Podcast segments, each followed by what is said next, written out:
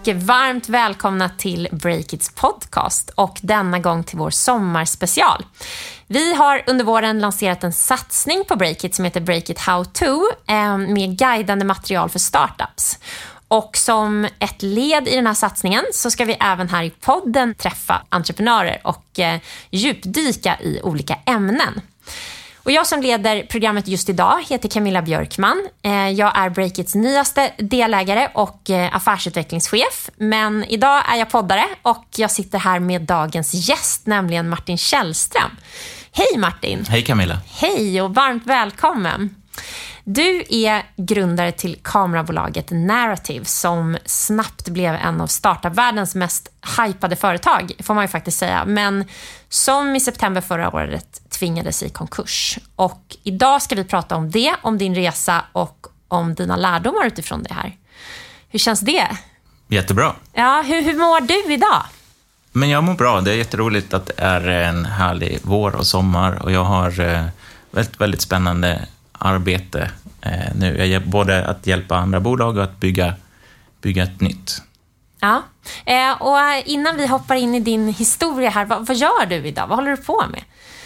Ehm, jag har alltså en, ehm, man kan säga en konsultverksamhet där jag hjälper andra bolag med finansiering och digital strategi, mm. samtidigt som jag jobbar med validering av ett antal eh, startup-idéer som mm. kommer bli verklighet under närmaste året. Mm. Så du både hjälper andra, men du, vill, du är ändå sugen på att du ska dra igång någonting nytt själv också? Inte bara sugen, utan eh, fast besluten. Ja, härligt. Vi ska hoppa tillbaka ett gäng år. Du är uppvuxen på en bondgård. Hur tidigt märkte du att du var en entreprenör? Ordet entreprenör tror jag inte att jag upptäckte förrän i ganska vuxen ålder, men i efterhand har jag förstått hur hur eh, mycket det har format mitt sätt att se på livet, att mina föräldrar eh, gav upp alla sina eh, bekantskaper och flyttade ut i skogen och drev en bondgård. De var ju gröna vågare på 70-talet och, och gjorde det för att det var deras dröm. Och jag har alltid sett framför mig att man kan göra det. Man kan ta ganska stora steg i livet för att uppfylla sina drömmar. Men att vara entreprenör har jag liksom inte satt stäm den stämpeln har jag inte satt på mig förrän eh, ganska sent i livet kanske när jag var, jag vet inte vad, 30. Mm. Eh, däremot så har jag fått reda på i efterhand då, min, min eh, bonuspappa Peter sa att han att eh, när jag gick på gymnasiet så kom jag hem varje dag med olika affärsidéer och pitchade honom. Eh, och det har jag inget, faktiskt inget som helst minne av själv. Men det är väl det arvet kanske som jag har med mig. Mm. Spännande. Men eh, jag tycker ofta är sådär att man eh, eh, kanske inte såg på sig själv som en entreprenör, men man visade ändå tidiga tecken sådär i början på att man hade det draget. Så. Jag tror att jag hade det i blodet också. Mm. Eh, min eh, riktiga pappa var också eh, alltid så här ute efter att hitta en, en bra idé att starta ett företag kring. Mm. Eh, men sen började du plugga eh, i Linköping och du flyttade till Tokyo och jobbade som utvecklare, eller? Ja, det stämmer. Jag flyttade till Tokyo och jobbade i Eh, ett par svenska bolag där som eh, webbutvecklare. Och det är ju enormt eh, lärorikt och för mig var det ett väldigt bra sätt att kunna sen komma till ro lite grann och få, få bli av med så att säga någon sorts vanderlust som man har när man är ung. Kunna eh, stanna hemma och eh, bygga någonting som tar längre tid, eh, inte, inte flytta omkring. Så det är väldigt värdefullt att jag gjorde det ganska tidigt. Jag var väl 25 tror jag när jag flyttade till Tokyo mm. och bodde där ett år då. Så mm. när jag kom hem så var jag redo att, så att säga, bo på samma plats i några år och göra samma sak och då kan man bygga någonting på riktigt. Mm. Men sen hände någonting eh, inom loppet av tio år. Du förlorade dina föräldrar. Precis. Eh, min, eh, både min pappa och min mamma gick bort i cancer och mm. det gav mig helt nya perspektiv. Båda de, Eh, vid båda de gångerna för att eh, insåg hur viktigt det är att ta tillvara på varje dag i, i livet och att det inte finns, det finns inte tid i livet att skjuta upp någonting utan man måste satsa på det man vill göra det man vill åstadkomma, det måste man göra idag. För imorgon kan det vara för sent. Mm. jättevärdefull insikt. Och det var, ledde även fram till, eller den insikten ledde även fram till då idén med narrative, om jag förstod det rätt. Precis, det var, kom ifrån eh, någonting eh, där när båda mina föräldrar var borta plötsligt, då fanns det ju ingen som kunde berätta för mig om vårt, vårt liv när jag var liten och hade, kanske var för liten för att ha egna minnen och sådär. Eh, så då tänk, började jag fundera mycket på hur man kan bevara mycket mer av ens vardag. Och när man tittar i gamla fotoalbum så är det ju så är det ju eh, jättefina bilder där. Eh, men man är alltid, det är alltid någon sorts tillfälle när man är, man är glad och det är fint väder och man öppnar paket eller något sånt där. Och livet är ju så extremt mycket mer än det. Man är ju, ibland regnar det och man är nere eller så är det bara vardag och man äter frukost ihop. Och det, min, min tanke med narrative var ju att hitta ett sätt att fånga även de stunderna och göra dem till viktiga. Mm. Så du kände att, att eh, om det hade funnits en, en produkt eller en tjänst som hade kunnat fånga dina föräldrar till exempel då i, i alla livets ögonblick, så hade du uppskattat det? Precis, för att minnena är, de eh, rinner som sand mellan fingrarna, går liksom inte att hålla kvar. Och eh, annat än att genom, genom att berätta historier om det man har varit med om. Det gör vi ju för varandra hela tiden. Och eh, tanken med narrative är att, helt enkelt att bevara många fler historier om vad man varit med om genom livet. Mm. Eh, men under tiden hade du då bara, jag snabbspolar lite för lyssnarna, men eh, du hade varit med och grundat konsultbyråer och, och även hunnit med att grunda bloggsökmotorn Twingly. Eh, men du valde att hoppa av för att satsa på narrative tillsammans med några andra medgrundare. Eh, och, och, bara berätta för de lyssnare som inte vet exakt vad narrative då blev och var. Vad, vad är narrative? Narrative är en eh, kamera, eh, narrative klipp, som fångar bilder eller video kontinuerligt utan att man själv behöver tänka på det. Så när det är tillfällen där man vill fånga sin vardag så kan man helt enkelt ha den på sig och eh, då tar den bilder eh, eh med ett intervall som man själv ställer in. Och sen när man vill att den ska spela en video så kan ni göra det också. Mm. Och eh, sen är det inte bara en hårdvara utan en mjukvara också, så att den, den lagrar bilderna och videorna och så, så presenterar de och gör dem delningsbara i en app. Mm. Så om jag till exempel eh, ska gå på fest och vill fånga just det och inte bara då ha en perfekt festbild med mina kompisar där vi står uppställda, då klipper jag på mig kameran, eller sätter på mig kameran och eh, så kommer den att fånga den här kvällen och ladda upp det då i molnet, alla bilderna. Precis, så mm. att du kan, vara, du kan vara helt närvarande. Du behöver inte, när du går på fest, en bröllop eller en, en eh, födelsedagsfest, så kan, behöver du inte vara fotograf för att fånga minnen, utan du kan vara helt närvarande i stunden, men fortfarande fånga minnen som bilder. Det här poddavsnittet sponsras av Swedbank och Sparbankerna i samarbete med Sprinklebit. Eh, och Sprinklebit vill göra aktiehandel mer tillgängligt och roligt. Och det enklaste sättet att förstå aktiehandel är ju att öva. Och det som är bra att veta är att det är riskfritt att eh, handla med aktier i Sprinklebit eftersom du använder fiktiva pengar som kallas för sprinklebucks. Så alla får 5000 sprinklebucks att handla för i appen och eh, du har ett helt community som hjälps åt för att hitta rätt i den frågan.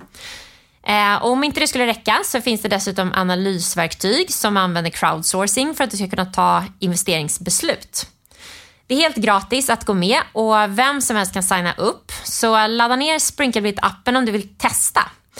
Tack Swedbank och Sparbankerna i samarbete med Sprinklebit som sponsrar podden. Det här var 2012 och ni lyckades ganska snabbt få ihop en eh, summa pengar. Först en liten summa och sen en större. Men eh, den första rundan, berätta om den.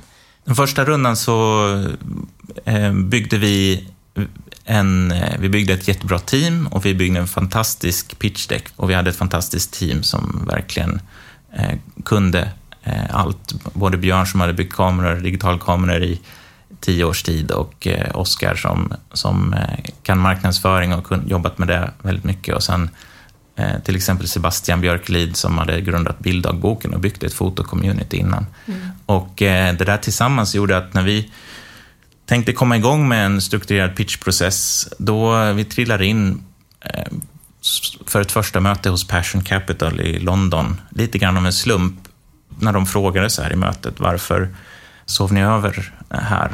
De, var lite, lite, de undrade mellan raderna om vi träffade fler bolag. Då, man kan inte med och säga, sitta och säga att vi hade inte råd att bara flyga över dagen, att det var för dyrt. Så då sa vi någonting om att, att eh, nej, vi, hade, vi hade ett par andra möten i, igår. Och eh, då fick de, de kände väl om den här klassiska fear of missing out och då eh, hörde de av sig direkt efter mötet och sa att vi vill ge er ett erbjudande och så fick vi ett term sheet veckan därpå som vi tackade ja till. Eh, och då är alltid eh, dilemmat så här, precis som om man ska flytta till en ny lägenhet och så är första lägenheten man tittar på jättefin. Ska man ta den då? Man vet ju inte alls vad man missar. Men eh, vi satsade på eh, hastighet eh, så att vi, vi tog det och det visade sig att Persson var fantastiska samarbetspartners och att det gav oss en väldigt bra kickstart att jobba med dem. Mm. Och sen tog ni även in eh, crowd, eller ni crowdfundade till er en halv miljon utöver det. Precis. Um, vad jag tänker så vad, är, vad, tror du, vi har ju många lyssnare och läsare som kämpar med att få in kapital. Um, vad var det mer än det här fear of missing out som för övrigt var ett jättebra eh, knep från ditt eh, tips här till eh, lyssnarna. Men vad var det mer som fick folk att tro på er?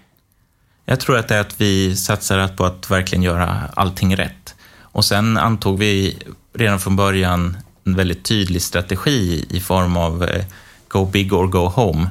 Vi satsade väldigt stort, spände bågen högt och det gör att eh, folk eh, tror på en och vill vara med och hjälpa en framåt. Men är du så som person eller var det ert samlade team som gjorde att ni vågade satsa så stort? För det är ju ni tog in över 100 miljoner i riskkapital sen. Det är ju jättemycket pengar. Det krävs ju sin person, så att säga. Äh, ja, vad säger du? Jag skulle säga att som person har jag kapacitet att göra både och. Jag kan bootstrappa ett företag eller, eller eh, låta det växa, satsa på att växa väldigt snabbt. Och eh, med Twingly så hade vi den precis motsatta eh, strategin, då tog vi in 10 miljoner kronor i riskkapital, vilket förvisso var ganska mycket för en sådd finansiering då 2007. Eller väldigt mycket ska jag säga. Men då eh, satte vi oss och tänkte så här, hur ska vi få de här pengarna att räcka så länge som möjligt?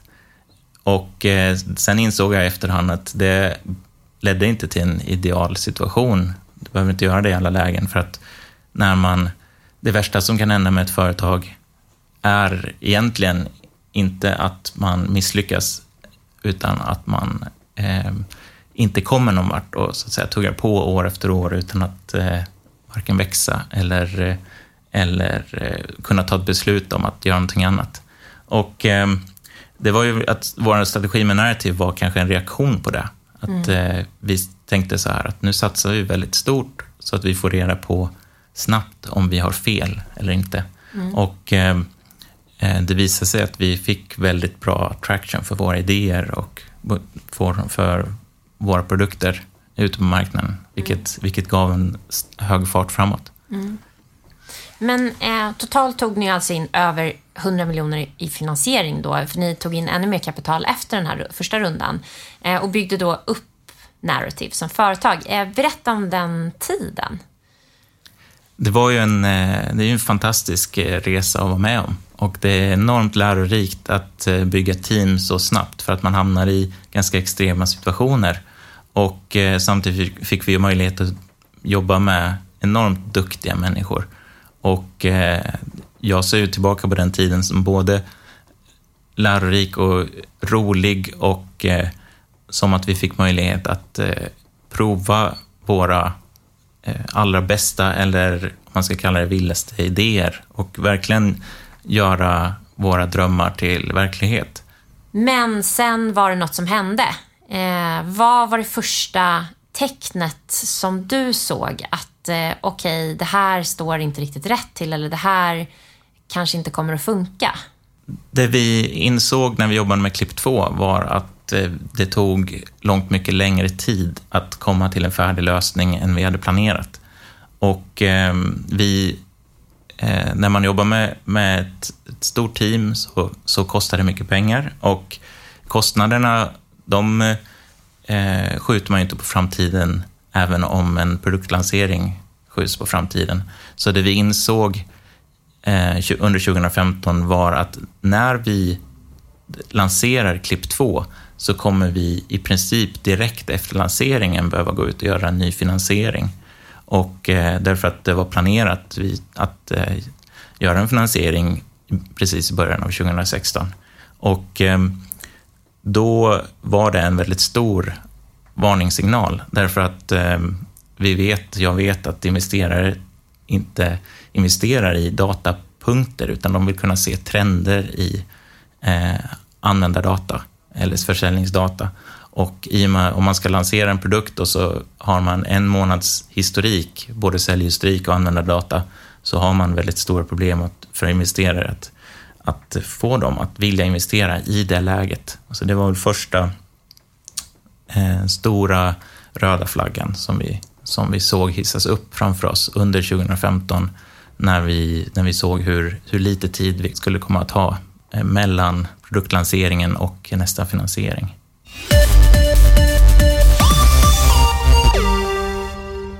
Jag ska säga att det här avsnittet är sponsrat av vår huvudsponsor Rackfish som tillhandahåller hosting.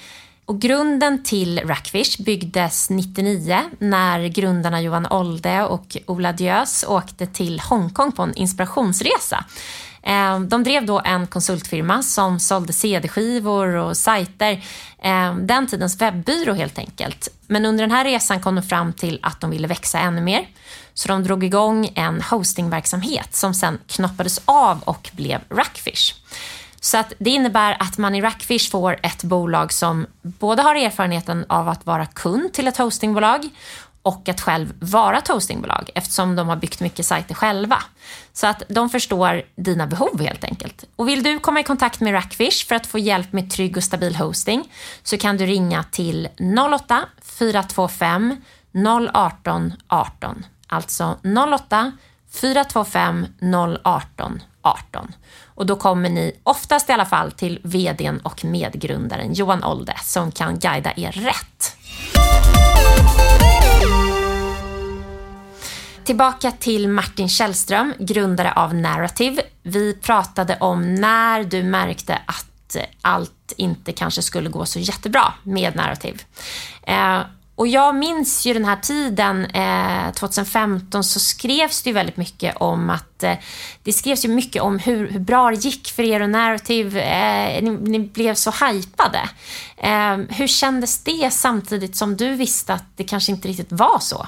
Det där är en bild som är eh, eh, väldigt viktig för en startup att hålla i utåt. Och eh, även inåt. Man behöver bygga en moral i teamet och se till att alla jobbar framåt. Och eh, eh, det är en svår balansgång i, i en del lägen att, eh, att eh, upprätthålla en, en rättvis och riktig bild. För sig själv så får man ju inte börja tro på sin egen hype, så att säga. Och ehm, eh, det jag tror är eh, det, den stora faran egentligen är att när man har så mycket eh, positiva nyheter kring sitt eget bolag så inser man inte, eller vi, jag kan prata konkret om den situationen, att vi insåg inte hur mycket omvärlden skulle påverka vårt företag. Vi hade en, en väldigt bra eh, väg framför oss, såg vi. Och vi tog fram en fantastisk produkt som, som på riktigt var en jätte, jättebra produkt. Och eh, det gjorde att vi inte höll tillräckligt bra koll på vad som hände på resten av marknaden. Och där, det som hände i omvärlden var att GoPro gick på knäna och att eh, även andra wearables-företag började skaka i grundvalarna. Jawbone till exempel eh, var dödsdömda redan 2015 och Fitbit började visa sina första tecken på att eh, deras tillväxt eh, saktade in. Och eh, vi, i efterhand så kan man, kan man se att det hade varit väldigt bra att vara medveten om. För när vi gick ut och skulle göra finansieringen i januari 2016, då var de investerarna vi pratade med, framförallt i Silicon Valley, deras bild var att wearables var helt dött. Att det inte fanns någon anledning överhuvudtaget att eh, investera i wearables just då. Och eh, folk tog till och med Apple Watch som tecken på att wearables var, var dött. När Apple har gjort en, en wearable och i Silicon Valleys eh, eh investerarflocks ögon så var Apple Watch en, en flopp. I alla fall då, i januari 2016. Och eh, eh, GoPro kom ut med en katastrofrapport precis dagen före vi satte igång med våran mötes, min, våra förbokade möteslista. Mm. Och så vi satt halva mötena och förklarade varför GoPros eh, eh, dåliga rapport inte hade något, något eh, avtryck på narrative, varför det inte var, innebar att, att narrative inte hade en framtid. Och den, det var väldigt, väldigt oväntat för oss. Vi jobbade förmodligen kanske för, för, med för stort fokus på, på våran egen lilla värld. Eh, och eh, det blir så när man vi ville väldigt mycket och vi jobbade under stor, stor press att få ut en produkt. Eh, så det var väldigt oväntat för oss att, att mötas av den reaktionen när vi, när vi gick ut och skulle göra finansieringen. Men ni fick helt enkelt, om man ska summera det, problem med likviditeten och hade inte tillräckligt med pengar. Um, eller hur? Precis, i ja. slutändan så finns det bara en enda anledning till att företag eh, misslyckas och det är att man får slut på pengar. Ja. Och sen finns det ett, ett, antal olika sätt att fylla på i kassan och man kan också eh, sälja sitt företag. Och vi eh, jobbar med alla upptänkliga medel hur mycket ni än försökte rädda Narrative så var konkursen ett faktum förra hösten, 2016. Minns du den dagen eller det ögonblicket då på något sätt polletten föll ner att vi kommer behöva gå i konkurs? Det är så här, vilket är en, en eh, också en lärdom. Det, det är någonting...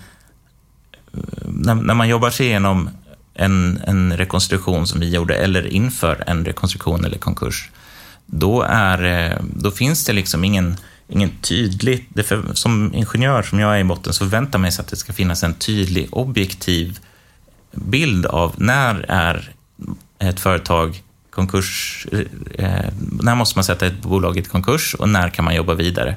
Men i själva verket så är det enormt subjektivt. Så länge man har en plan för hur man ska rädda bolaget och tror på den planen, då kan man jobba vidare för att rädda ett bolag när man inte längre eh, kan, kan tro på en plan, när det inte finns en plan som är trovärdig för en själv, då, då är eh, en konkurs eh, framtvingad. Och eh, det där var en ganska stor ögonöppnare för mig om hur viktigt det är att, att jobba kreativt med problemlösning i, i den här typen av situationer och att verkligen vända på varje sten. Det betyder så enormt mycket för alla inblandade att man att man inte ger upp i förtid. Utan vi, vi jobbade igenom alla tänkbara scenarier. Och eh, det, det, var inte förrän då, som du sa, i september 2016 när, när vi tvingades inse att det inte längre fanns en, en plan framåt som, där det gick att rädda bolaget. Där vi helt enkelt, oavsett eh, vad vi gjorde, så skulle kostnaderna överväga intäkterna under en period, en, en för lång period. Mm. Och då var vi tvungna att fatta beslut. Och då var det självklart med väldigt tungt hjärta vi fattade beslutet, men vi visste också att vi hade gjort verkligen allt och eh, jobbat under lång tid med enormt många olika scenarier och förslag på lösningar och, och verkligen vänt på alla, varje sten tillsammans med, med både investerare och banken och eh, och externa finansiärer. Mm. Och eh, det gjorde att eh, eh, själva beslutet inte var svårt att ta. Vi visste att vi var så att säga, i botten på listan och inte, att det inte fanns några alternativ kvar. Och efter det beslutet var taget så var det också, det gjorde det också att det gick snabbare att gå vidare. Det fanns inte så mycket att, så att säga, älta. Vi hade eh, man ska, jag vet inte om man kan kalla det det, men vi hade ältat väldigt mycket under, under mm. tiden. Vi hade verkligen, eh, eh, som jag sa, vänt på varje sten. Mm. Och eh, det gjorde att jag kunde gå väldigt rak i ryggen genom konkursen och ut på andra sidan och titta framåt. Mm. Och vi ska tillägga det också att en av dina medgrundare nu driver vidare Narrative i ett annat bolag. Precis. Björn Wesén, vår CTO, var den som köpte ut inkråmet ur konkursboet och eh, köpte in det i ett, eh, i ett nytt bolag. Mm. Och det vore fantastiskt roligt om han får möjlighet att starta upp produktionen igen och jobba vidare. Men även om du säger att du inte ältade efteråt, ni hade liksom ältat klart, vilket ju låter väldigt sunt, ehm, kan du ändå tänka så här, ja men det här borde vi ha gjort annorlunda och, och vad är i så fall det? Det finns en rad sådana saker som man skulle kunna gjort annorlunda. Vi körde ju hela vägen på vår initiala strategi Go big or go home. Och eh, hade vi haft bättre koll på hur marknaden för wearables utvecklades i framförallt investerares ögon, då hade vi ju kanske bestämt oss för att växla den strategin eller, eller eh, mjuka ner den strategin lite grann i tid. Det är ju ett beslut som är väldigt, väldigt svårt att ta för att man, det krävs också väldigt stor uthållighet för att bygga bolag. Och att byta själva grundstrategin för ett företag är ett svårt beslut. Men det hade man kunnat, det ser man ju i efterhand, att eh, det vi hade behövt göra var att eh, skaffa en mycket större långsiktighet. Till exempel när, eh, när Google tog in sin, sin serie A Eh, 1999 så, så sparade de nästan alla pengarna på banken för att de hade, jag vet inte om de hade en föraning eller om de bara var en försiktighetsåtgärd. Men eh, det är ju definitivt någonting som som vi hade kunnat göra i Narrative också, att, att satsa mycket försiktigare när vi tog in en väldigt stor serie A. Vi gjorde valet att jobba aggressivt även med, med under den tidsperioden. Och eh, jag kan inte säga idag om det var rätt eller fel. Eh, eller, så här, det, det var ju fel att göra så, det kan jag säga.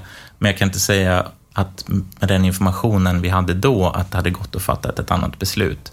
För att eh, vi lyckades väl med, med det mesta vi företog oss för och överträffade vår mål eh, ganska stort i alla lägen. Så att det fanns, liksom inga, det fanns inga tecken på att eh, vi borde växla ner. Men det hade ändå varit kanske bra att, jobba lite mer försiktigt och långsiktigt i det här läget. Du har ju tidigare också beskrivit utmaningen att gå från att bygga tillväxt till att också börja sälja eh, och få in eh, intäkter på försäljning och inte bara då från riskkapital. Och den, det skiftet är ju något som jag kan se många startupbolag kämpar med eller kan komma att ha utmaningar med. Hur ser du på det nu i efterhand? Den stora frågeställningen som är svår att ta är ju hur mycket marginal man ska ha i sin försäljning. Och eh, det kan vara svårt i vissa affärer att överhuvudtaget hitta en marginal. En sak som hade kunnat rädda Narrative är om vi hade haft en, en marginal på 30-40% i vår produkt istället för runt 10% som vi hade. Eh, och i, i vissa kanaler knappt ens det. Därför att vi prissatte, som en strategi, som en prisstrategi, så satte vi pris på produkten som skulle maximera tillväxt och inte eh, maximera kassaflöde. Och eh, det där är någonting som jag, när jag tittar nu, tittar redan från början väldigt, väldigt noggrant på när jag validerar startup-idéer, bara andras som min egen. Finns det en möjlighet att skapa en, en, en riktig marginal i försäljningen? Och eh, det finns inte något annat eh, sätt att skapa ett långsiktigt bärkraftigt företag.